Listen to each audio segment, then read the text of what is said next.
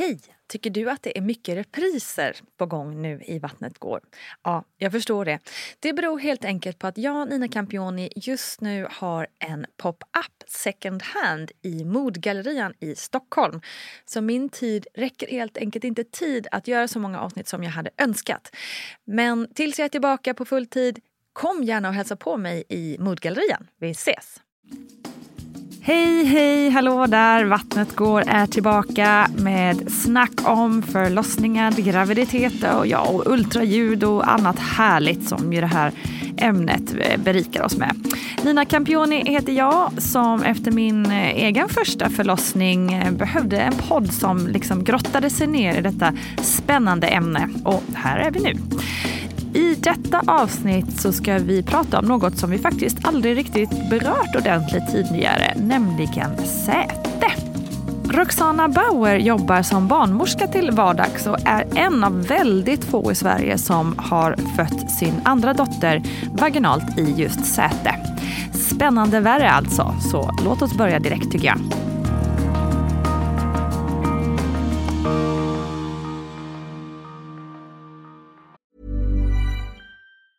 Hey, it's Ryan Reynolds, and I'm here with Keith, co star of my upcoming film, If, only in theaters, May 17th. Do you want to tell people the big news?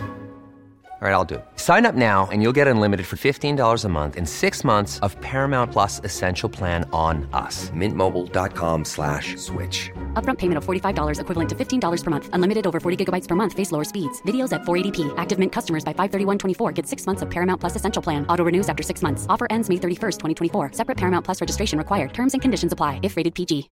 Euh, dites donc, Nadège, euh, comment aviez-vous recruté le nouveau si rapidement la dernière fois Bah, LinkedIn. Ah bon, parce que là, j'ai besoin de toute urgence d'un ingénieur en IA. Alors, où est-ce qu'on peut le trouver? Bah, LinkedIn. Mais j'ai pas le temps de voir mille candidats, moi. Comment on va faire? Bah, LinkedIn. Ah, bah, bah, bah, bah, bah, euh, Vu l'urgence, vous êtes vraiment confiante, Nadège? Bah, oui. Avec 8 personnes recrutées par minute sur LinkedIn pour tous vos recrutements, il y a, bah, LinkedIn. Pour en savoir plus, rendez-vous sur linkedin.com slash je recrute. Ever catch yourself eating the same flavorless dinner three days in a row? Dreaming of something better? Well, HelloFresh is your guilt-free dream come true, baby. It's me, Gigi Palmer. Let's wake up those taste buds with hot, juicy pecan-crusted chicken or garlic butter shrimp scampi. Mm. Hello Fresh. Stop dreaming of all the delicious possibilities and dig in at HelloFresh.com. Let's get this dinner party started. Quality sleep is essential. That's why the Sleep Number Smart Bed is designed for your ever evolving sleep needs. Need a bed that's firmer or softer on either side? Helps you sleep at a comfortable temperature? Sleep Number Smart Beds let you individualize your comfort so you sleep better together. JD Power ranks Sleep Number number 1 in customer satisfaction with mattresses purchased in-store. And now, save 50% on the Sleep Number limited edition Smart Bed for a limited time. For JD Power 2023 award information, visit jdpower.com/awards. Only at a Sleep Number store or sleepnumber.com. Roxana, du har fått en, en timmes paus här ungefär nu Japp. när eh, din dotter är på promenad med pappa. Yes, det är det som kallas för egen tid. Ja, just det. Ja. Det är då man sätter sig i en poddstudio Exakt, och babblar. vi ska ju, vi ska, du har ju två barn. Japp. Men vi ska fokusera eh, mest kanske på Daria. Hon kom ut Yes. ur dig. Ur mig. ja, precis. För, eh, spoiler alert, det är väl ingen mening att hålla på det, men hon föddes i Säte. Yes, det gör hon. Ja, och det är ju något som många eh, tror jag är ganska rädda för. Ja, men jag tror att många inte vet att man kan föda vaginalt i säte heller. Nej, utan tror att det precis. måste bli kejsarsnitt. Just det. Och det är också lite intressant för mig i detta fall, extra intressant, för bara för några dagar sedan fick jag reda på att en nära vän, Mm. en nu, hon ska föda om två veckor, där hennes då bebis ligger i säte. Ja. Och ställs inför för de här eh, Frågorna, frågorna. ja. Så det känns jätte, det är nästan som att ödet har liksom, i tajmingen att du är här just nu. Jätteintressant ska det här bli, verkligen. Ja. Ehm, men vi, vi hoppar, jag tycker vi hoppar rakt på just det här ämnet så Mm. kan vi gå igenom liksom, liksom allt det andra Ja. göttiga Sen. eh, sen. Eh, och så prata om din andra dotter, Simone. Ja. Vad var din första känsla när du fick veta att eh, Daria låg i säte? Alltså jag kände, jag tror att vid första, kan det varit typ runt vecka 28 eh, så kände barnmorskan att hon låg i säte. När de känner på magen. Så att redan där så blev jag väl lite så här, då väcks tankarna. Eh, och man börjar väl fundera, men sen vet jag också att de flesta barn vänder sig till huvudläge. Så att det var ingenting som man gick och, och tänkte på. Utan jag tänkte nog att så här, men hon kommer vända sig, nu ligger hon i säte. Eh, men sen ju längre tiden gick, så runt vecka typ 32 så låg hon fortfarande i säte. Eh, och jag tyckte så här, ja men nu känner det, men snälla kan inte ni bara kolla med ultraljud så att jag verkligen vet att hon ligger i säte. Och det gjorde hon fortfarande. Och då googlade jag, eller det finns något som heter spinning babies. Jag vet att någon Just har det. pratat om det tidigare på podden. Massa övningar man kan göra. Eh, så att jag stod på huvudet och eh, låg med tippat bäcken och gjorde alla möjliga konstiga yogaövningar hemma. Men hon låg fortfarande kvar i säte. Det kändes lite som att hon eh, hade bestämt sig. Man låg väl hemma och du vet, så här, tryckte lite på magen och bara snälla, bara, kan du inte bara vända dig lite? För jag vet ju också att det blir eh, mer komplicerat ifall hon inte ligger med huvudet neråt. Eh, men sen avvaktade jag bara. Eh, men kände, jag hade några eh, kollegor som var över på lunch. Jag bara, kan inte ni bara känna hur hon ligger? Och de sa också så här, men jag tror har hon lagt sig i säte nu så jag tror inte hon hon kommer vända sig. sig. Hon har bestämt sig. Ja. Man bara, undrar om hon har fått en bestämdhet ifrån. Men hur mycket just det där i och med att du har ett yrke som eh, i det här ämnet blir ju ganska, alltså jag tänker så här, pratar man hela tiden om vad, vad, vad tänker ni, vad gör, har ni gjort? Alltså, Nej, men jag tror, jag, nej, jag tror inte jag frågade vad de hade gjort. För jag var nog, jag tror jag är ganska trygg i mig själv med vad jag liksom, jag väver inte så mycket in vad andra tycker och tänker. Men inte kring att föda i säte eller att eventuellt vilja göra det eller om man skulle vilja föda genom kejsarsnitt. Däremot så var jag lite så här, men vad tror ni att hon kommer det. vända sig? Finns det någonting? Och alla sa ju så här, men antingen så kan du inte göra någonting för att hon har bestämt sig eller prova spinning babies. Eh, och jag gjorde väl en light-version på det hemma som inte hade någon effekt. Och sen så var det väl bara, det är ju de här vanliga kontrollerna. Det är liksom inte som att man går och tänker på det. Bara det att jag vet att så här, men ju längre i graviditeten man kommer desto större liksom, chans är att hon vänder sig eh, till huvudläge. Men sen när jag var på besök i, var det väl i vecka 36, eh, så låg hon fortfarande i säte. Eh, och då bokar man tid för vändningsförsök för att se ifall det går att putta runt henne. Och det var väl där, då börjar man ju tänka att så här, okej, men om det inte, inte går att vända henne, vad, vad kommer jag vilja göra då? För då ställs man ju också inför beslut. Jag tror att många kanske inte riktigt får eh, valmöjligheten eller får informationen kring att föda vaginalt i säte för att det är så pass ovanligt nu för tiden. Det känns som att det är på väg tillbaka men ändå ovanligt. ja precis, men hur är det där i professionen? Liksom? Är det, alltså, ger man alternativ eller hur funkar det? Liksom? Är det så här, be, får kvinnan så här, vad vill du göra? Eller säger man, ja men då bokar vi? Eller, liksom. Alltså jag tror att det är ganska olika beroende på vilken förlossningsklinik man är på. Är det ett, kanske ett större sjukhus eh, så kanske finns en annan typ förberedelse eller kompetens. Jag vet inte. Det sjukhuset som jag var på, eh, där vet jag att det finns kompetensen och att eh, många förespråkar att föda vaginalt i säte. Framförallt bland barnmorskor. De är, eller vi, de är väldigt så här, positiva. Eh, för att väldigt många barn föddes i säte för ja, men 30-40 år sedan. Men inte de senaste 10 åren, eller 10-20 åren snarare. Så jag tror att eh, de äldre erfarna barnmorskorna, eller det är 20 år sedan, de har kompetensen medan det finns ganska många på läkarsidan som inte har den kompetensen. För det är ändå så pass ovanligt. Så att barnmorskor kändes väl lite mer positivt inställda. Jag tror att många kanske får ja, men ett lit, en liten valmöjlighet men jag tror att man ganska snabbt faller in på eh, kejsarsnittsbiten för att om man inte är bekväm med att eh, ha hand om en kvinna som föder i säte då är det ju ganska svårt att förespråka det. Såklart. Eh, jag läste att det varit typ så här 350 ungefär som födde i säte vaginalt förra året. Det är ju liksom inte så många om man jämför med hur många barn som föds i Sverige. Eh, Vet man hur många, liksom, 350 kontra då hur många kejsarsnitt på grund av Eh, sätes? och jag vet inte hur många kejsarsnitt, men jag tror att det är av alla barn eh, som föds, så är det ungefär, eller alla barn, så är det ungefär 3-4 procent som ligger i säte. Och sen av de 3-4 procenten av alla så är det ungefär 10 procent som föds vaginalt. Ja, okej. Så det är ju ändå ett antal, men det är ju inte jättemånga. Nej. Men jag avvaktade väl lite med liksom den tanken tills jag hade gjort vändningsförsöket. För att då går jag och grubblar på det och sen så kanske det går att vända till huvudet. Då Nej, hade jag sluppit oroa mig för den Ja. biten. Men så jag åkte in för att göra vändningsförsök och det gick inte. Det- Nej. Och så- hur är det de gör det nu då? Jag vet att vi har pratat om det i podden innan men det är lika bra fresh. Eh, ja, men man får, det väl- ser väl också lite olika ut, men man får komma in på morgonen, eh, kunna äta frukost precis som vanligt. Och sen så lyssnar de på bebisen. Eh, man får en infart i handen och så får man en medicin som gör att livmodern slappnar av. Bricanyl, man kan få den typ vid astma och sånt också. Eh, och den gör, alltså det är bara som en våg som sköljer över en. Och sen så känner man på en sekund hur pulsen bara ökar. Man känner liksom hjärtat i halsgropen. Men gud, För att den, gör, ja, den gör att pulsen stiger. Alltså man blir så här, du vet, darrig och skakig och känner det. Men det visste jag ju om innan. Men det är ändå en obehaglig känsla. Eh, och sen så blir man tippad neråt så att man ligger liksom plant och eh, nästan lite tippad i sängen. Och det är man inte van vid att ligga plant när man är gravid. Eh, och sen så är det en läkare som manuellt utifrån magen försöker vända runt eh, bebisen. Först att liksom lyfta upp rumpan eh, och sen så putta runt. Och man har ju ultraljud där hela tiden. Men jag tror att det är ungefär 50 procent eh, som det lyckas med. Så att det är ju så här 50-50. Men det gick inte.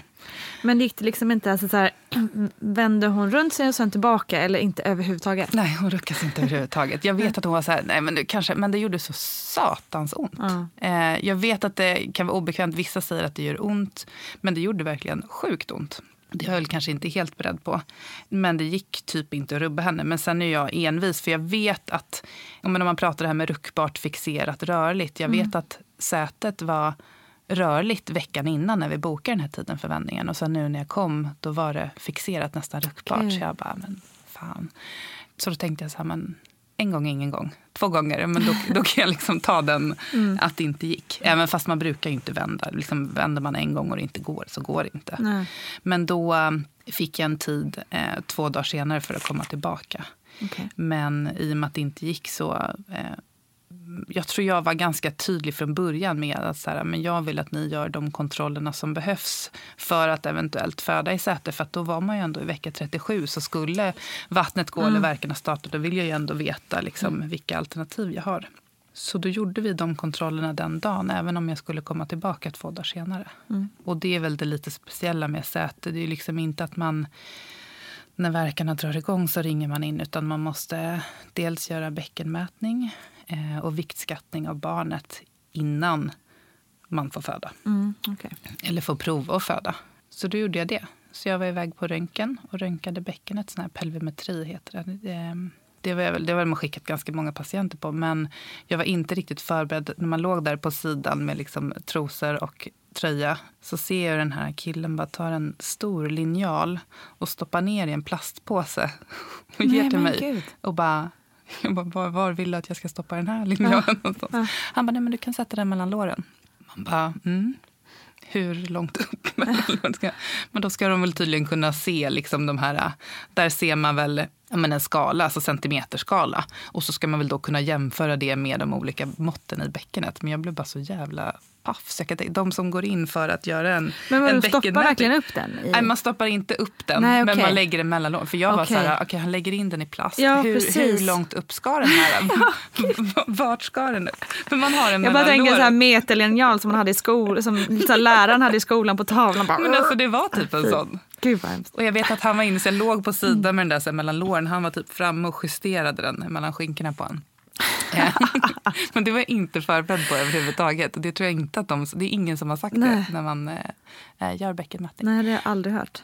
Eh, men då, det är bra att förbereda sig på så att man inte undrar. Men då gjorde jag bäckenmätning eh, och sen så går man och gör en viktskattning på barnet. Och jag visste, min första Simin hon vägde 3 och 7 när hon föddes. Och hon föddes i vecka 40 plus 2 tror jag. Och man tänker väl generellt att så andra barnet brukar väl bli lite större.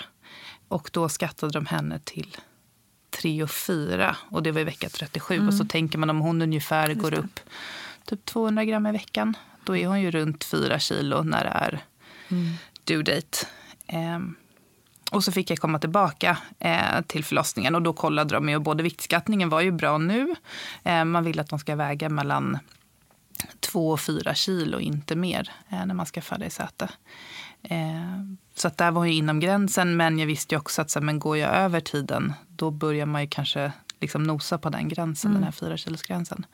Men så då, alltså, så då tog man det och så kollade man på bäckenmåttet Ja. och gjorde någon form av uppskattning då om du har plats att föda ut. Då, Ja, eller? exakt. Det finns eh, ja, men, både ingångsmått och utgångsmått i bäckenet. För det är ju nästan som ett Mm. här rör, både ingången och utgången. Eh, och där ska det vara ett visst antal centimeter. Mm. Och om man tänker att barnet är lite liksom över 3,5-3 kilo, då ska man gärna ha lite rymligare mått. Eh, och det är väl framförallt för det att du föder ju, huvudet är ju liksom största omfånget på en bebis som föds. Och föder du vaginalt med huvudet först, då kommer ju det största omfånget. Så då vet man ju, då är kroppen mindre, den slinker ju ut efter. Men föder du säte så är ju säte, om man tänker sig, men gud, en rumpa med mage och ben, det måste ju vara större än ett huvud, men det är det ju inte. Så då är väl en risk som finns, det är ju att liksom sätet föds fram, men sen är huvudet större. Så då vill man ju se, Då, liksom. ja, Mm. eh, så då vill man ju se att, eh, att det finns utrymme för att huvudet ska kunna födas. Mm. Och sen så säger de ju generellt, jag hade ju fött ett barn tidigare, en liksom normal förlossning eh, och ett normalstort barn. Och då brukar det finnas plats. Mm. Det hade ju kanske varit skillnad ifall det hade varit en eh, väldigt långsam progress eller om eh, jag inte hade fött barn innan. Men då visste man att jag hade ju förutsättningarna för att föda barn. Mm. Typ. Så då kände jag mig väl lite lugnare för jag visste att jag ville försöka föda i säte ifall måtten var bra. Eh, Och då, kände, då fick jag reda på att måtten var liksom, det fanns förutsättning för att föda i säte. Eh, om jag skulle starta innan de här, den här vändningsförsöket igen. För jag hade fortfarande en liten gnutta hopp om att de skulle vända sig. Det blev det bra ändå. Men de här farhågorna man har liksom med bäckenet och det, är det då främst liksom fara för, eller jag gissar att det främst är fara för bebisen. Ja. Men finns det också en fara för, för mamman så att säga? Rent hälsorisker? Alltså Nej, det skulle jag väl inte säga. Nu, jag är liksom ingen eh, expert på säten så. Men jag tänker att jag bytte sen förlossningsklinik för jag träffade en annan läkare som kändes väldigt så här, hon trodde på mig eh, och min kropp. Men hon var liksom att så här, men om du föder i säte eller huvud, för dig är det ju egentligen ingen skillnad. Liksom förutsättningen är detsamma. Men om det skulle bli någon komplikation liksom under förlossningen att eh, som är väldigt ovanliga. Men till exempel att navelsträngen skulle trilla fram ifall vattnet skulle gå. Eller att kroppen skulle födas fram men huvudet inte kommer. Det finns ju massa manövrar man gör då. Men säg att det inte skulle gå att liksom lösa det. Eh, då är det ju klart att riskerna för mig som mamma kan öka. För det finns väl ökade risker för blödning eller för bara kejsarsnitt är ju en risk också. också. Det är det man får bryta till i så fall. Men jag var lite så här, den största risken för, som jag kände med att föda i säte, det var att det skulle bli kejsarsnitt. Eh, för de andra känns som så pass ovanliga. Och då tänkte jag, men om de riskerna med kejsarsnitt, de får jag ju garanterat ifall jag väljer ett kejsarsnitt då, och föda med det. Så att då är oddsen Ja, lite samma. Typ. Annars tror jag faktiskt inte att det är någon så större risker. Man är ju ganska... Om du föder med huvudet först så har du ganska mycket liksom tid och spelrum. Eh, men föder du säte då vill du inte att det ska ta för lång tid. Eh, man är väldigt så här, på att märker man att nej, men, du har liksom inte den progressen på förloppet som du vill ha. Ja, men då bryter man för kejsarsnitt. Så att det känns som att man alltid ligger liksom... Man har kanske inte det utrymmet och då kanske man tar bort de här on, liksom, riskerna som man kanske hade haft i annat fall.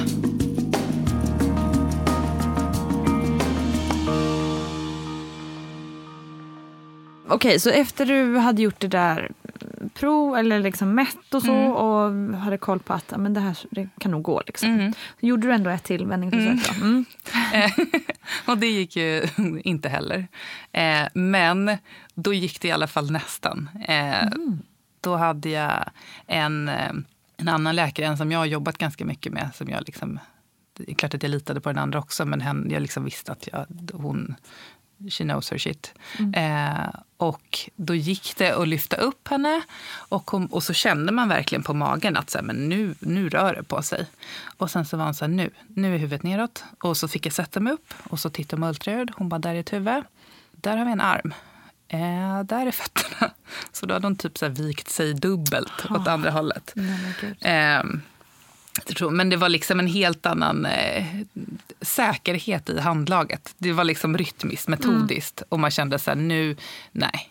Eh, och så visste jag så här, okay, men det går inte andra gången. Jag skulle vara glad att jag kunde liksom gnälla mig till en, ett andra försök. Mm. Eh, så då var det bara att acceptera att det inte gick att vända. Det finns ju fortfarande en liten det har ju varit de som har gått på vändning, det inte har gått att vända från säte till huvud. Och sen så när de väl ska föda eller liksom kommer för kejsarsnitt så ligger de med, med huvudet neråt. Det är så? så. Ja, Okay. Framförallt när det är andra barnet. Då Ja. har man ju ofta lite mer liksom utrymme. Ja. Men det vill hon inte. Nej. Och då, var, då fick jag också frågan med liksom hur, hur vill du gå vidare. Mm. Och då sa jag att jag gärna ville föda i säte ifall liksom förutsättningarna finns. Men hon var kanske lite... Jag vet att viktskattningen säger fyra kilo och hon tyckte väl att så här, men väger... Då fick jag en tid för en... Då är väl vecka 37 plus tre kanske. Och så fick jag en tid för en till tillväxtkontroll för att kolla om hon, liksom, hur hon hade växt ifall hon hade eh, passerat den här fyra kilosgränsen någon en och en halv vecka senare. Men då sa hon att hon, hon ville inte att hon skulle väga över 3,8. Eh, Även fast riktlinjerna sa 4. Och då var jag lite så här, shit, 3,8. Men min första vägde 3,7 när hon föddes. Så det här är, jag kände att så här, men det, det är en gräns som jag kanske har. Och var lite så här, men vi bokar en tid för kejsarsnitt och så har vi den. Jag ställer dig på väntlistan. Och jag var så här, nej men jag, jag vill inte föda några kejsarsnitt. Eh, jag ville prova att föda vaginalt i alla fall. Och sen skulle det bli kejsarsnitt då, men då, det får jag acceptera. Men jag vill i alla fall försöka. Så jag kände mig lite, inte motarbetad, men jag kände mig lite... Det kanske inte var liksom den positiva jag hade hoppats på. Eh, utan jag kände snarare en typ så stress att okej, men då måste jag, nu har jag en och en halv vecka på mig att starta, annars kommer jag bli, eh, ja, men behöva genomgå ett kejsarsnitt. Eh, och då var det också, i och med att Semin föddes i vecka 40, så tänkte jag att men då kommer jag inte starta innan dess den här gången. Varför skulle det vara annorlunda? Jag hade liksom inga känningar i kroppen, inga förverkar eller någonting sånt. Och då visste jag så här, men då är det vecka 40 och så kommer de säkert vara fyra kilo, men då kommer det bli, hur kan jag göra för att det här ska starta tidigare? Nummer ett, slappna av. Ja, men det gick ju inte i och med att jag hade typ sjuk inre stress. Ehm, då frågade jag ifall jag fick göra hinsvepning. Och det vet jag att eh, ganska många är väl lite så skeptiska till när det är en sätesbjudning. Okej, Eh, varför det? jag tror framför allt att det är att eh, det finns en liten, liten risk för en vattenavgång. Ja, men det kan jag lägga till. att Är det, är det sätesbjudning och du väljer att föda vaginalt, eh, man sätter inte igång ett säte som det har varit liksom fram till nu. Utan eh, det är vissa kriterier, både de här bäckenmåtten och tillväxten. Men sen så ska man ha en spontan förlossningsstart. Och att det måste gå framåt hela tiden. Så jag kände också så här, ja, men då vill jag ju komma igång. Det, kan jag ta den här klassiska förlossningsdrinken? Men sen kände jag också så här, men jag vet ju att för jag ska kunna föda i säte så måste jag ha bra och starka och helst egna verkar. Så jag vill ju, vill ju starta själv. Men då tänkte jag att hinsvepningar i alla fall kunde trigga igång det lite. Eh, så då fick jag en hinsvepning den dagen. Eh, men då var det ganska... Jag tror att livmodertappen var typ tre, alltså helt fullängd och ganska stramt. Så det var liksom inget så gynnsamt läge så, även om jag hade fött barn innan. Och sen så är det väl lite fördelen med mitt jobb, det är att jag kan ringa en liten kollega Precis. och säga att snälla. Eh, så då fick jag faktiskt komma in redan på söndagen och göra en hinsvepning till. Men då var det flera kollegor som var lite så här, men du vet, det är ju säte, du ska inte vara där och pilla i onödan.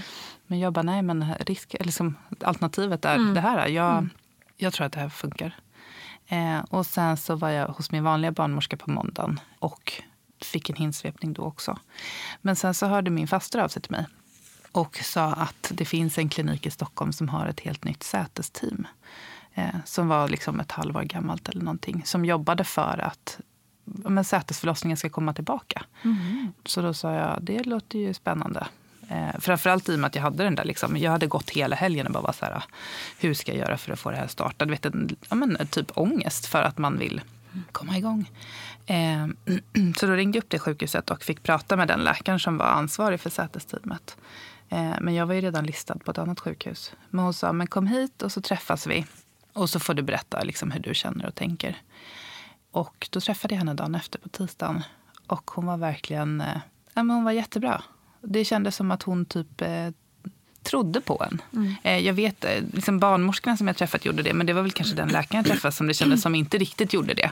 Och det, ändå, det känns ju som att när det är säte, det är ändå en komplicerad förlossning, då känns det som att det är lite läkarna som sitter och liksom har final decision. Typ.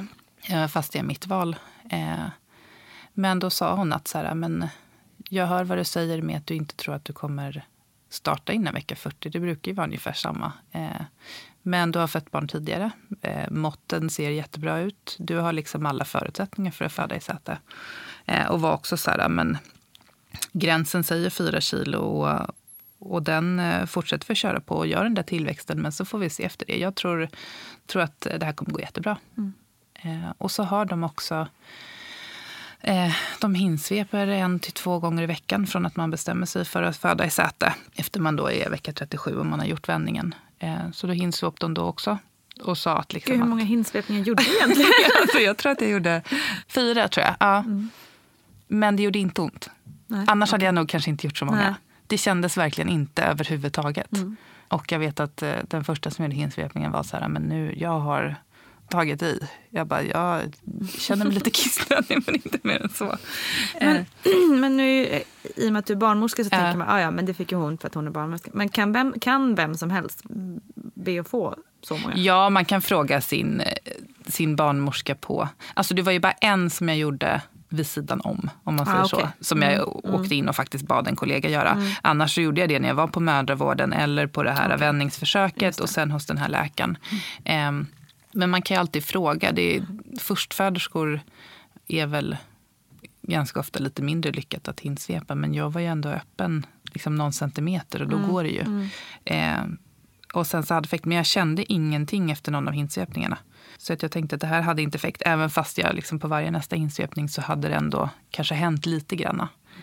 Får jag också bara fråga det här Mm. med tillväxtultraljud? För jag gjorde ju det med min dotter. Mm. För att man tyckte inte att väx- magen hade vuxit och sådär. Mm. Och då så mätte man ju Eh, ja men det här, då sa de här, men det här ser jättefint ut. Hon, väger, hon kommer väga ungefär 3,6 kilo när hon föds. Ja. Några dagar senare typ då. Men så vägde hon bara 2,9. Japp. Och då blir man så här, men what's the point? Ja, men det var lite Liksom. så jag kände också. Så, Ah. men säger ni att det är tre och fyra nu, ja, men då tänker man fyra. Ja, men tänk, om, tänk om jag då gör ett kejsarsnitt och så visar det sig att de väger tre och fyra när Ja, de kommer exakt. ut. Då hade jag ju kunnat få Ja. mer tid. Jag, jag tror generellt så tycker jag också att det finns en fel, felmarginal. De är eh, bättre på att hitta småbarn. Alltså, Mm, okej. Det är lättare. Jag tror att, att hitta liksom större barn, det är ganska... Det tycker jag ofta är en liten felmarginal. Mm. Och ofta är det en felmarginal neråt. Att de säger att men det väger ja, men 3 och 6 och så är det 2 och 9. Mm.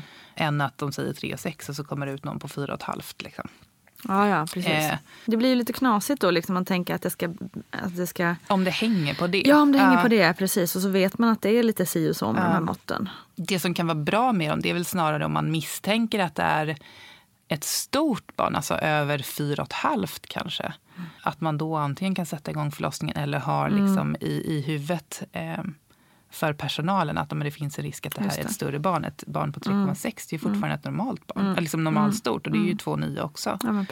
Men jag hade nog, jag hade nog känt mig ganska eh, besviken ifall jag hade fött med kejsarsnitt och sen så hade de kommit ut och varit under den här fyra Ja, men kilosgränsen. Men det hade jag ju lite i huvudet också. Då är väl snarare...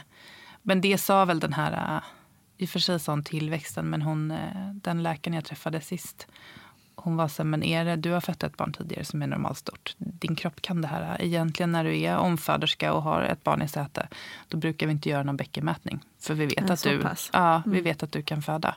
Så de var lite mer lugna. Jag vet inte hur man ska förklara det. Sen hade väl, och sen så jobbade de även, de gjorde hinsvepningar och man fick komma dit och träffa personalen. Det var inte, jag kände där jag var först att det var så här, nu gjorde vi vändningen, det gick inte.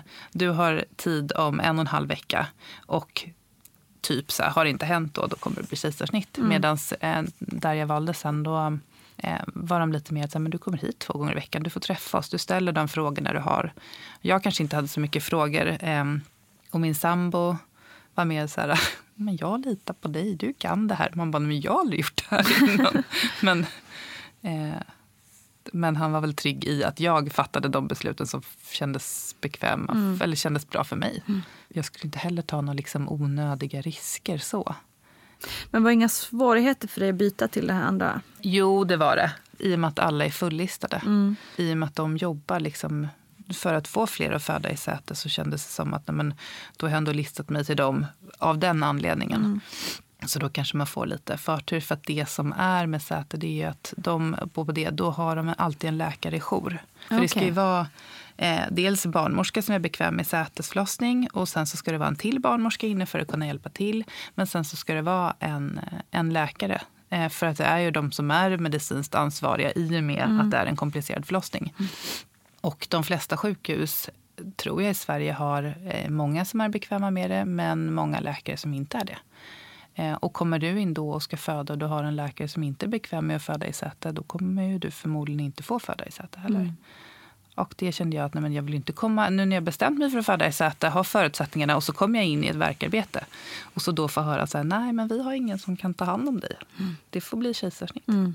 Den var jag inte sugen på. Så att, eh, de eh, hade alltid en jour. Så då var det så här, men när du känner att förlossningen är på gång eller liksom man ska även komma in under liksom latensfasen som man med första barnet gjorde hemma. Den ska man, man ska liksom höra av sig när verkarna börjar.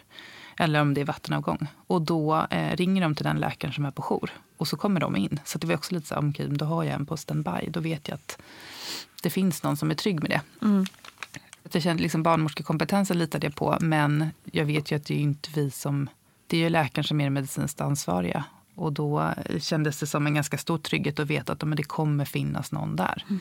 eh, som är det. Det kommer inte vara att jag kommer in och så får de bryta bara för att det inte finns någon. Så jag gick hem och hon bara, du får fundera. Jag bara, nej men jag, jag byter. Även fast det är åka genom hela stan så är jag så här, nej men jag, jag vill eh, föda hos er. Det kändes bra. Och då var det som att den här stressen också släppte. För det kändes som att det var så här, men du kan det här, din kropp kan det här. Man bara, ja men det kan den. Så man började lita lite på sig själv. Så jag gick hem på, det var väl på tisdagen. På torsdagen drog det igång. Mm. Så jag tror att det var lite att så kroppen, mm. eller väldigt mycket, kroppen slappnade av. Mm. Ja, och det är väl inte bara liksom för mig och för det här, men jag tycker generellt, många man träffar så är det som att när man väl slappnar av, det är då det kommer igång. Det är mm. inte bra att gå och ha en stress. Framförallt inte när man ska föda barn, både under förlossningen och innan förlossningen. Mm. Det mår ju ingen bra Vad hände då? Jag vaknade på morgonen och bara fick en så här äh, sammandragning. Och kände att today is the day. Nej, men någonting, någonting kändes annorlunda. Mm. Men det gjorde inte ont. Så att jag... Eh, min sambo åkte iväg och jag gjorde ordning min dotter och gick med henne till förskolan. I typ värsta, det var ju när det var som vintrigaste vintern. Eh, promenerade med henne dit. Eh, och hade lite så här sammandragningar under dagen, men de gjorde inte ont.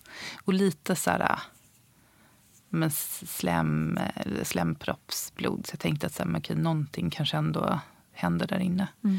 Och sen så när det blev eftermiddag vid typ tvåtiden, jag skulle snart gå och hämta min dotter. Jag hade även då sett till att packa BB-väskan för jag kände att det var liksom någonting, någonting i görningen. Eh, och min sambo behövde jobba sent så jag ringde till min mamma och sa ingenting. Jag sa bara så här, men jag känner mig ganska trött. Skulle du kunna komma hit och laga lite middag? Eh, hon bara, ja det är jättegärna. Eh, såklart. Skönt att ha mamma så nära. Eller hur? Ja. Fördel. Och eh, som gärna umgås. Det var inte mig hon ville ta hand om, det var hennes barnbarn. eh, så hon kom hem till oss vid fyra tiden kanske. Och då tror jag att jag fick den första verken. Mm. Det gjorde inte ont. Eller ja, det gjorde lite ont, men inte liksom, det var ju lätt hanterbart. Och det var bara någon gång då och då. Så då kände jag ändå att så här, men jag hade nog rätt.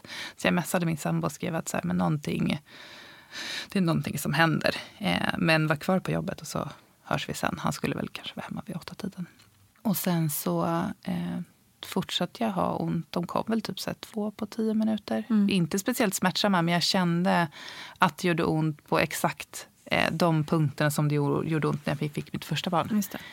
Och så visste jag att så här, men man ska höra av sig, även om man är i latensfasen, så då är det lika bra att eh, ringa in. Så jag tror, jag tror jag ringde vid sextiden och sa att jag hade lite småverkar. Och de var så här, men vad bra. Eh, det kan ju vara så att det fortsätter, men det kan ju också vara så att det stannar av. Mm. Men i och med att det är ett säte, så uh, kom in på en kontroll. Kom in när du känner att det... Liksom, kom in vid åtta, men känner du att det blir jobbigare innan så kommer in innan också. Okay. Men jag tyckte åtta lät det var väl så här, någon insta, för då skulle min dotter sova hos sin mormor och morfar. Så att vi hade liksom, då hade jag redan mormor hemma. Mm. Så vi kunde packa ordning grejerna och sen så satte vi oss, jag körde eh, medverkar. Eh, men inte så himla om. Jag kunde ändå fokusera, jag var ingen trafikfara. Det är en cool. och körde hem och då ringde min sambo. Han bara, men jag åker från jobbet nu. Så att vi plockade upp honom på vägen. Eh, åkte hem till mamma och pappa. Eh, och pappa såg han bara så här, tjena, vad är ni här? Man bara, nej men vi tänkte åka in och föda barn. Han bara, du, du har ju inte ont. Jo, ganska. Eh, jag vet att morsan Men jag har sig- gjort det här förr så det är lugnt. Ja, det syns inte. Man bara, jo, sen syntes det. Jag har sett bildbevis. Eh, mamma fick ta den här sista bilden med Semin och med min mage. Den har man inte en tanke på att ta när man är där. Eh, och sen så åkte vi mot sjukhuset och då kom ju det här klassiska. Så vet jag bara, kör inte över guppen. Nej. Och han bara, men det är... Jag bara, men det är ju inte ont, men det är no, du vet, man tappar fokus. Ja. Och det är ju ont att tappa fokus. Eh, så då kände jag att nej, men nu, nu börjar det faktiskt bli mer intensivt. Det är nog inte bara att... Eh, det är inte liksom jobbigt, det är hanterbart, men det är inte bara så här, det här vi kommer inte få åka hem. Nej. Eh, så jag var inne där vid åtta tiden och då gjorde de det här. Man lyssna på bebisen och uh, sitta och småprata lite. Och så undersökte de och då var öppen tre centimeter. Mm. Så det var ju eh, så att vi fick bli kvar. Det var ju Mm. liksom hanter- jag, hade, jag var ju inte i aktiv förlossning och det kände jag också. Jag var där i liksom ett lugnt skede. Eh, och det var Mm. lugnt Skönt i... Ja, ja, det, det blir en trygghet att veta Mm. var man är. Eller att man är där man ska. Framförallt i och med att jag visste att det kunde vara komplicerat också. Och då, hade, då sa de även så här, men vi har ringt till, till den läkaren som är jour, är sätesjour.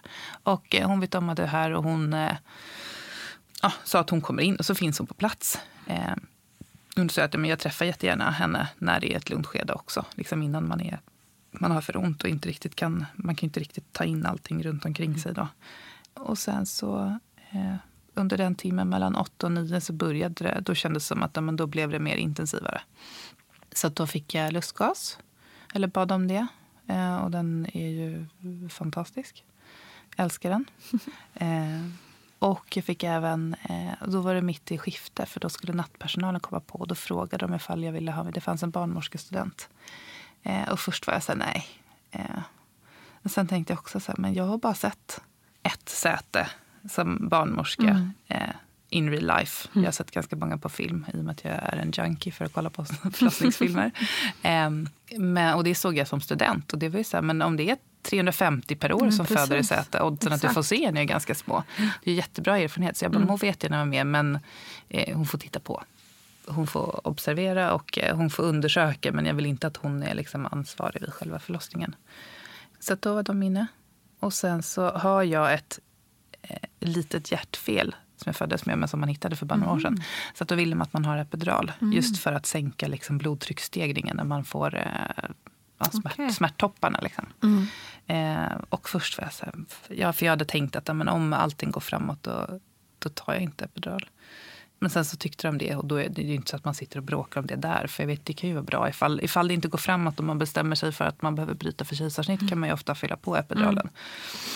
Så det tyckte jag, men det blev jättebra. Och sen tog det typ så två minuter och man bara, var fan är narkosläkaren? Han ska vara här nu. Så att det, gick, det gick väldigt snabbt från att vara extremt hanterbart till att vara ett rent helvete.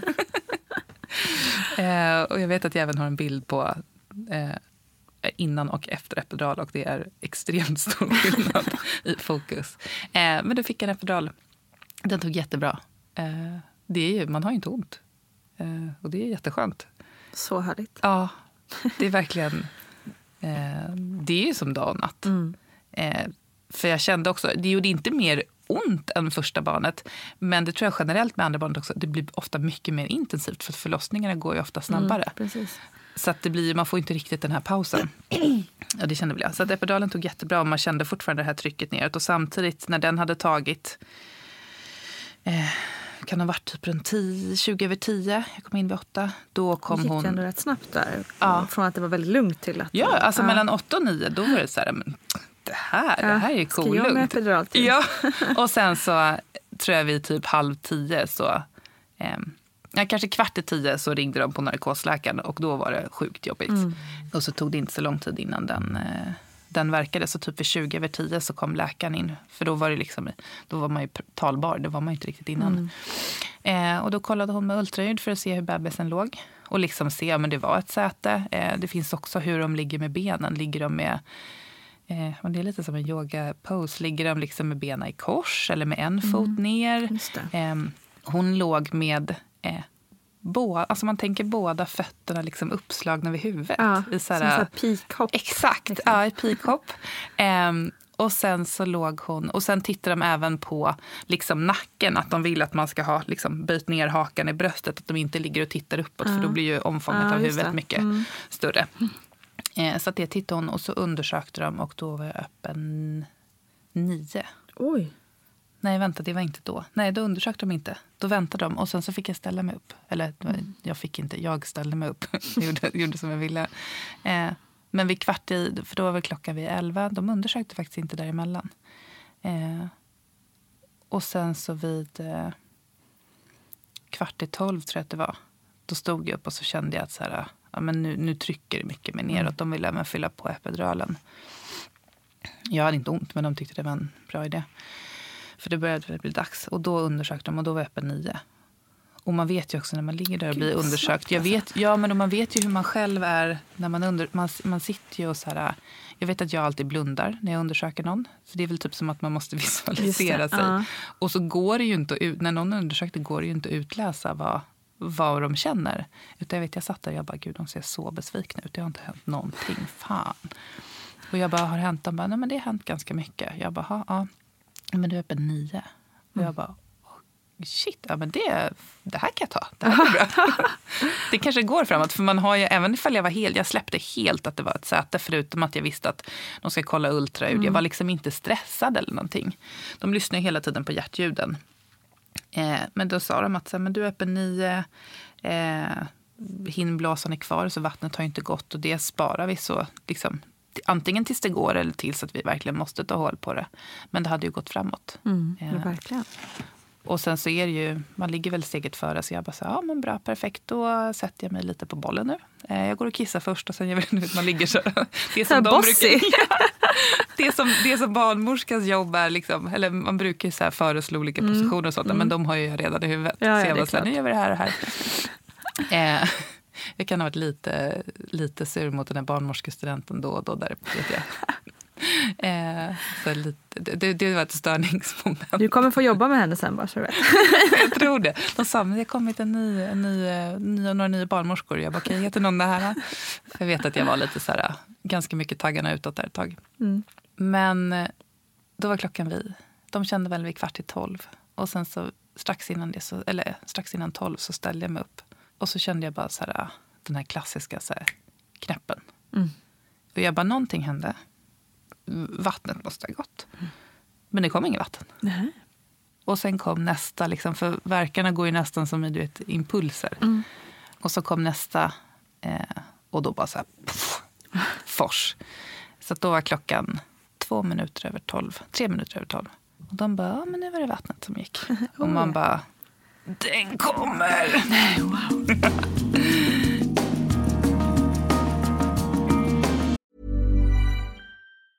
When you're ready to pop the question, the last thing you want to do is second guess the ring.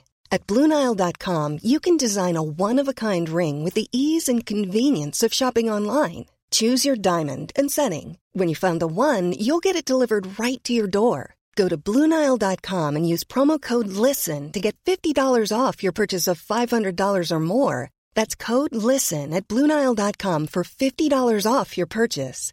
Bluenile.com code LISTEN.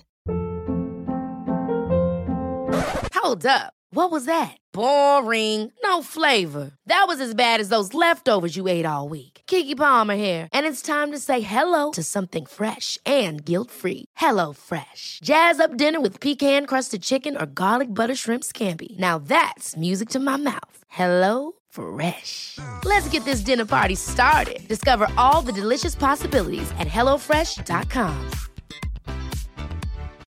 Life is full of what ifs. Some awesome, like what if AI could fold your laundry? And some, well, less awesome. Like what if you have unexpected medical costs? United Healthcare can help get you covered with Health Protector Guard fixed indemnity insurance plans. They supplement your primary plan to help you manage out of pocket costs. No deductibles, no enrollment periods, and especially no more what ifs. Visit uh1.com to find the Health Protector Guard plan for you. I'm Sandra, and I'm just the professional your small business was looking for. But you didn't hire me because you didn't use LinkedIn jobs. LinkedIn has professionals you can't find anywhere else, including those who aren't actively looking for a new job but might be open to the perfect role, like me. In a given month, over 70% of LinkedIn users don't visit other leading job sites. So if you're not looking on LinkedIn, you'll miss out on great candidates like Sandra. Start hiring professionals like a professional. Post your free job on linkedin.com/people today. Quality sleep is essential. That's why the Sleep Number Smart Bed is designed for your ever evolving sleep needs. Need a bed that's firmer or softer on either side? Helps you sleep at a comfortable temperature? Sleep Number Smart Beds let you individualize your comfort so you sleep better together. JD Power ranks Sleep Number number 1 in customer satisfaction with mattresses purchased in-store. And now, save 50% on the Sleep Number limited edition Smart Bed for a limited time. For JD Power 2023 award information, visit jdpower.com/awards. Only at a Sleep Number store or sleepnumber.com.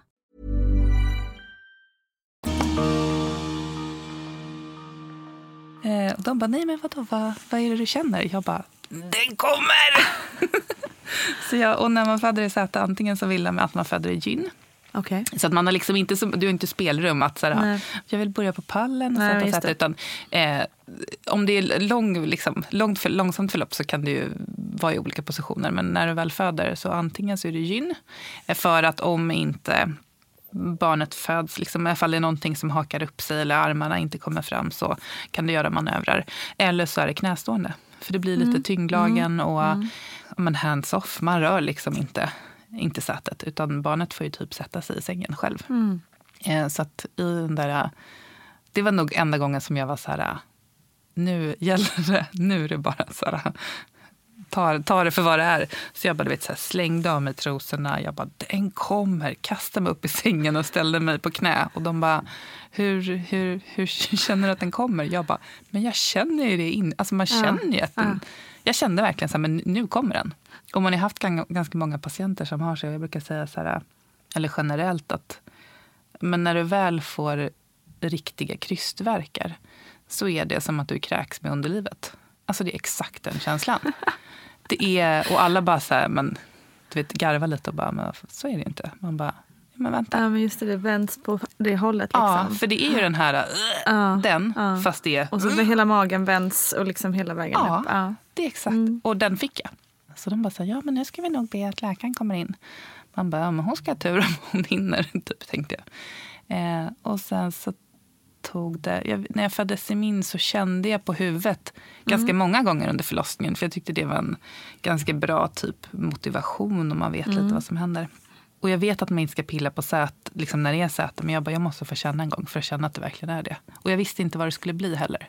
Och de bara, men nu kan du känna om det blir en flicka eller pojke. Jag bara, nej men det vill jag inte veta. Men då kände jag en typ som, jag trodde att det var en snopp du vet, i handen, Aha. för jag kände på rumpan. Ja. Jag bara, gud det är en snopp. Och sen så lossnade snoppen. Bara, nej vad fan. Hon bara tog upp, nej men då hade jag fått så en sträng bajs ifrån bebisen. Och jag vet att jag då satte upp handen till... Snoppen lossnade. ja. Och jag satte upp handen till min sambo och bara, håll mig i handen. Och han bara tittade på den här liksom, Måste bajsiga handen och bara, "Nej, det är väl bara att göra. Ja. Du gör mer jobb, så att det är väl värt det. Men sen så gick det jättebra. Varför ska man inte ta på pilla på sätet? Alltså dels är det väl lite att man stör. Sen finns det alltid en risk att eh, bebisen alltså slår upp armarna ovanpå huvudet. Annars så brukar de ligga lite ihoprullade. Mm. Okej. Men då slår de upp armarna och då Ja, blir det också ja. större omfång och lite Mm, mer mm. komplicerat. Det hade hon gjort. Men eh, förmodligen redan innan. Och sen så finns det ju manövrar för att då kommer ju liksom... För jag vet att jag sa till min kille att så här, ja, men är det en kille som kommer, då kommer det liksom hänga ut en pung ur min fiffi. Liksom, den bilden behöver du kanske inte se. Sett honom. Men då kommer liksom rumpan dubbelvikt först. så jag tror att det var mentalt att jag ville säga, okay, men det är nu kommer det verkligen. Ah. Så då kommer rumpan dubbelvikt. Och om man då inte behöver göra några manövrar, vilket man inte behövde i, i mitt fall, då kommer rumpan dubbelvikt och sen så kommer liksom ett ben i taget faller fram. Så Okej. till slut så hänger bebisen liksom med fötterna ute jag dör, så och så i midjan. Och sen kommer liksom det, det kritiska, om man nu ska kalla det kritiskt, det är när, när naveln är framfödd. För då är ju navelsträngsroten Mm. utfödd också. Eh, så då har du ju ingen syretillförsel. Så då vill man att barnet ska vara ute på tre minuter Ja. eller någonting sånt. Så jag kände så här, blub, blump. Och det var väl när benet trillade Ja. fram. Och sen så var det liksom det, det gick så pass snabbt och var så pass intensivt så att man hinner ju, kroppen bara jobbar. Jag behövde inte göra någonting själv. Jag behövde bara så här, du vet, spänna fast mig och hänga med. Jag vet att de sa någon gång att så här, ja, men ska vi sätta en sån här skalpelektrod, en som man brukar sätta Mm. på bebisens huvud, den kan Mm. man ju även sätta på rumpan istället. Eh, och då vet jag att jag tittade, du vet, man kan inte riktigt släppa jobbet, jag tittade på bebisens hjärtljud och bara så här, i en kryssning bara, det ser bra ut. de bara, nej men vi gör det i alla fall. Eh, men sen så kom hon. Sen sa de bara så här, men tryck på lite till och då förstod jag att så här, men nu är, det, nu är naveln framför, liksom, eller navelsträngen framför, nu eh, är det huvudet som ska ut. Så då tryckte jag till och det, man kände verkligen, även fast jag hade epidural så kunde jag liksom känna att så här, du vet, det blev bredare, bredare, bredare, Mm. sen så blev det smalare och sen så blopp, Wow. så var han ute. Och skrek på en gång. Och hade typ det rundaste huvudet man någonsin sett. För de har ingen... De ligger ju inte och stångar, Nej, så de får det. inte det här toppet. Utan de har ju snarare lite så här alien-runda huvuden. Så på knä. Och jag vet att läkaren kom in på rummet och det kom även in en till läkare som eh, i och för sig sa hej till mig mitt när jag krystade så jag blev lite störd. Eh, men de bara försvann och sen så var det bara jag och min sambo och ja, men vårt nyfödda barn och liksom de andra personalen, men de höll sig i bakgrunden. Och sen det var verkligen så att kroppen visste vad den gjorde. Den, en minut senare så bara, de bara, du ska få vända runt. Jag bara, men vänta, nu kommer moderkakan också. Och så bara, blop, så var den Mm. ute. Det var som att kroppen bara, så här, men det här, det här gör vi. Och hon mådde jättebra. Var jättegullig. För hon hade helt runt huvudet. eh, Gud, man skulle vilja se den där synen när, man, när det bara hänger två ben. Här. Ja, jag kan visa dig filmer. Alltså det jag, tycker, jag, jag ångrar så mycket att vi inte filmade. Ja. Men jag vet inte vem där och då som skulle ha gjort det. Men jag vet att efter första barnet, för då, då fotade vi lite. Men jag var så här, men nu måste vi fota mer för att det är så kul att ha i Precis. efterhand. Och så vet jag att min kille stod och fotade mig typ när jag hade verkar och man bara så här, jaha, ja, nu, nu räcker det. Mm. För att även om man är där och då, det kan, alltså även om man jobbar, jag jobbar med att se barn födas hela tiden. Men det är så surrealistiskt. Det går inte att ta in hur det händer. Men Nej. sätesfödslar, jag tycker ofta att de barnen kanske ser, när man ser på film i alla fall, de ser lite liksom blekare ut än vanliga barn när de är på väg ut. Men det är ju också för att då har de ingen blodtillförsel. Nej, men precis. Men det ser så surrealistiskt Mm. ut när det liksom hänger en, en rumpa ut. Och så brukar de kissa och bajsa när de hänger med rumpan ut för att det blir som att hela magen trycks ihop. Ja. Så det gjorde hon. Det var ju den lilla snoppen som lossnade i min hand. Var bajs. Ehm, och sen så hade jag vet att efteråt jag bara, men gud, hon har så värsta blåmärket på skinkan. Ja, men just, hon har ju inte legat med huvudet neråt. Det är liksom den delen som har legat och tryckt. Så hon hade liksom ett blåmärke på skinkan.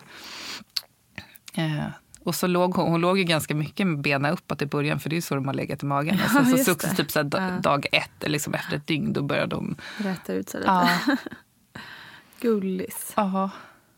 Är så coolt. Ja, men det, det var var egentligen en, faktiskt- helt, en helt perfekt sätesförlossning låter det som. Ja, jag tror det. Ja. Eller jag tycker att det var det. För det tog... Från att jag, jag kom in vid 12 och hon är född kvart över... Nej, jag kom in åtta och hon är född kvart över 12. Så det Mm. tog fyra, och då kom jag in i ett lugnt skede. Mm. Och sen från att vattnet gick till hon var ute så tog det en kvart. Det är helt otroligt. Ja. Och att man inte behövde göra så. Att det, är ju lite så här, det var ju drömsätesförlossningen av sätesförlossningar. Men det finns ju ingenting som säger att någon annan inte kan få den Nej, heller. exakt. Alltså häftigt. Men om du jämför eh, upplevelsen med att föda... Säte versus Ja, ja men precis. Alltså jag tycker generellt, jag tror det kanske hade varit annorlunda ifall man hade fött första barnet i säte, men jag tror inte det. För att det, känns, det kändes precis, alltså det var ingenting man tänkte på. Nej. Det var exakt likadant. Det enda skillnaden det är ju att det är lite kontroller innan Mm. och det är väl lite mer eh, förberedelser liksom under förlossningen. Att de som jobbar ska ha lite och man får föda i vissa positioner. Mm. Men annars var det verkligen ingen skillnad mot att föda med huvud först. Det tycker jag inte. Det är ju helt otroligt. Ja. Det, alltså, och det var, så här, det, det, var intensivare än första barnet. Men det gick ju också eh, sjukt mycket snabbare. Mm. Och det var väl det som gjorde att det var intensivare. Mm. Plus att jag tror att för att föda i säte så dels ska man vara motiverad men du behöver ha bra verkar. Och det är väl kroppen som liksom mm. ser till att fixa det. Mm. Men det känns ju lite så här, nu kanske som du säger, du fick kanske då en drömförlossning i det här mm. läget. Men, men det känns ju också lite, för jag tänker innan, innan jag träffade dig så mm. känns det som att med gud sätes, det gör man bara inte. Alltså liksom lite så. Ja. Nej, men det, det, det, det sa min barnmorska på mödravården också, hon bara gud säte, alltså jag tror fan inte att jag hade fött i säte. Nej. Och jag tror att många, men jag tror att det är det, man, man tror inte att man kan göra det för att folk gör det inte längre. Nej. Och sen när jag födde Säte då är det så här, det visade sig att farmor hade fött andra barnet i Säte. Mm. Mm. Eh, och flera andra har jag hört om. Och det behöver inte vara någon skillnad. Nej. Men jag tror att man ska vara motiverad.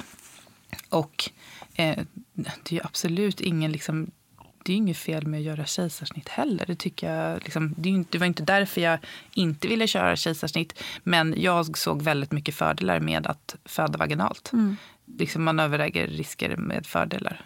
Och jag tror att många kanske inte får den informationen. tycker jag. Och det var det när jag skrev till dig, att det känns som att när, man, när, jag, när jag var gravid och så googlade jag säte för att jag kände att så här, men det, det finns ju inga förlossningsberättelser för att det är så pass få som föder i säte. Mm. Utan det var någon som typ så här, jag fick mitt sjunde barn i säte hemma i farstun. Min man har kor och han vet hur man tar hand om det där.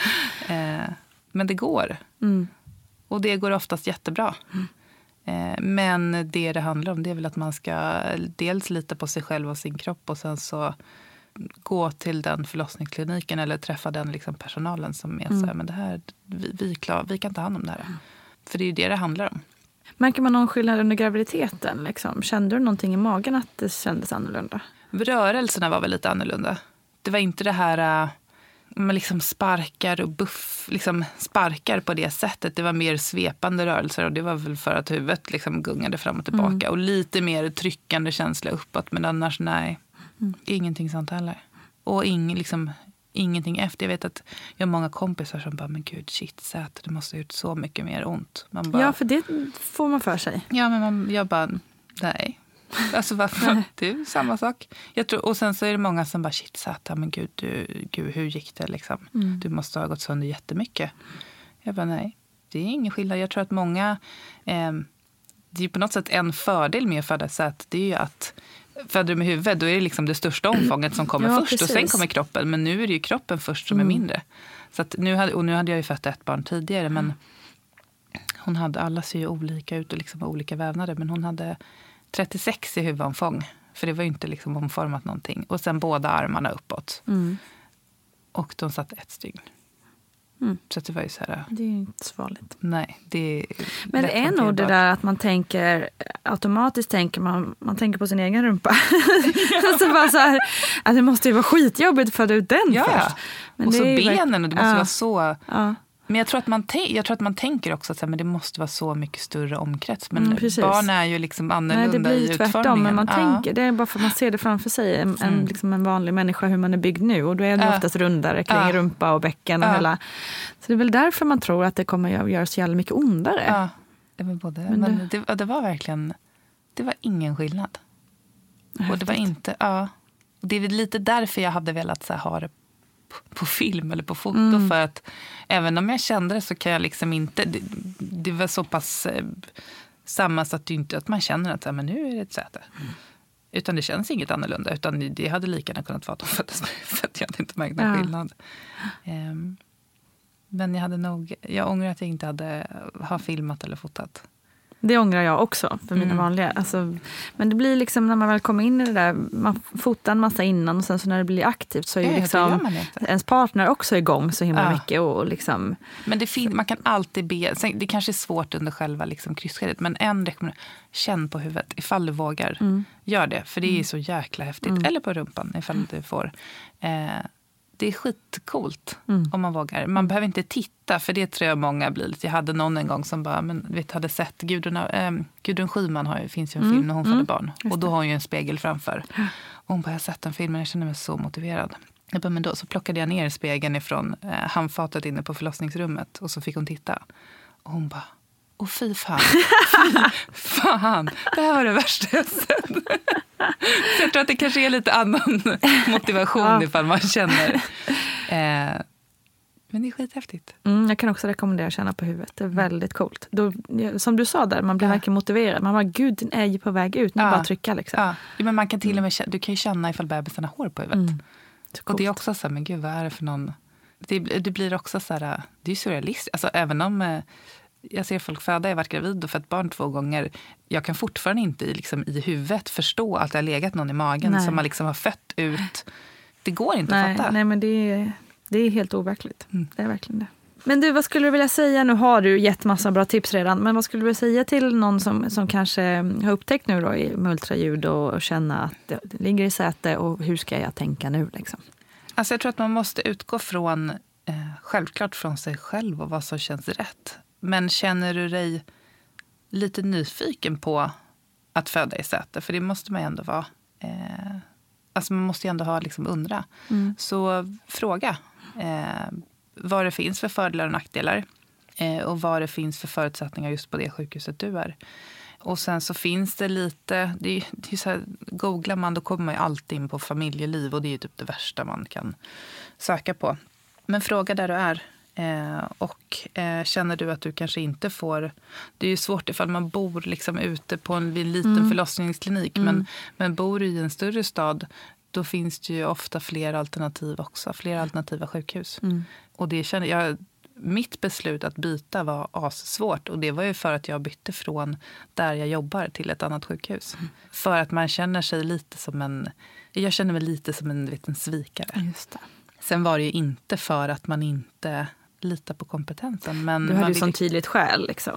Ja, men äh, man ska komma dit någon... Du, vet, du ska träffa någon som, som tror på dig och tror på det här. Och sen så tror jag att det gäller om du ska föda i säte, så vaginalt i säte, så ska du vara motiverad. Det Mm. ska inte vara så här, ja men kanske vi får se, jag kanske ändrar mig. Utan man ska vara så här, nej men jag vill prova. Det här, det ska gå bra. Man får, jag, var, jag vet att många sa innan, så här, men nu får väl inte ha epidural om du föder i säte? Jo, det går jättebra. De kan till och med koppla verkförstärkande doppner i säte. Så att det behöver inte vara annorlunda. Eh, men man ska väl veta att eh, risken för att bryta för kejsarsnitt är ju större om du försöker föda i säte än om du försöker Mm. föda med huvudet. Mm. Men den risken hade ju funnits annars också. Eh, så jag tycker om, om ni vågar och känner er motiverade så är det en eh, ashäftig upplevelse. Som Mm. inte behöver skilja sig från att föda med huvud heller. Men eh, det är häftigt att föda barn oavsett. Mm. Förutom att man får bajs i handen. Eh, ja, ibland. Men då kan man ge det till sin partner. Ja, en liten födelsedagspresent bara. Japp. Någonting ska väl de ha också. En push present som vi kallar det. Mm. Tack för att du kom hit. Tack. Tack snälla Roxana Bauer för din spännande och häftiga berättelse. Vi pratar ju lite om förlossningsdrinken här i vårt samtal och är du nyfiken på denna powerfulla drink så kan du bara googla Nina Campioni förlossningsdrinken så hittar du ett recept där. Tusen tack alla som lyssnar som vanligt. Ni är ju bäst i världen. Puss och kram, vi hörs snart igen.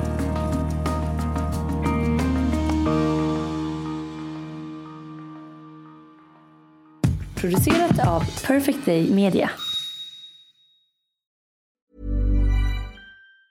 Planning for your next trip? Elevate your travel style with Quince. Quince has all the jet setting essentials you'll want for your next getaway, like European linen, premium luggage options, buttery soft Italian leather bags, and so much more. And it's all priced at 50 to 80% less than similar brands. Plus, Quince only works with factories that use safe and ethical manufacturing practices. Pack your bags with high-quality essentials you'll be wearing for vacations to come with Quince. Go to quince.com slash trip for free shipping and 365-day returns. Planning for your next trip?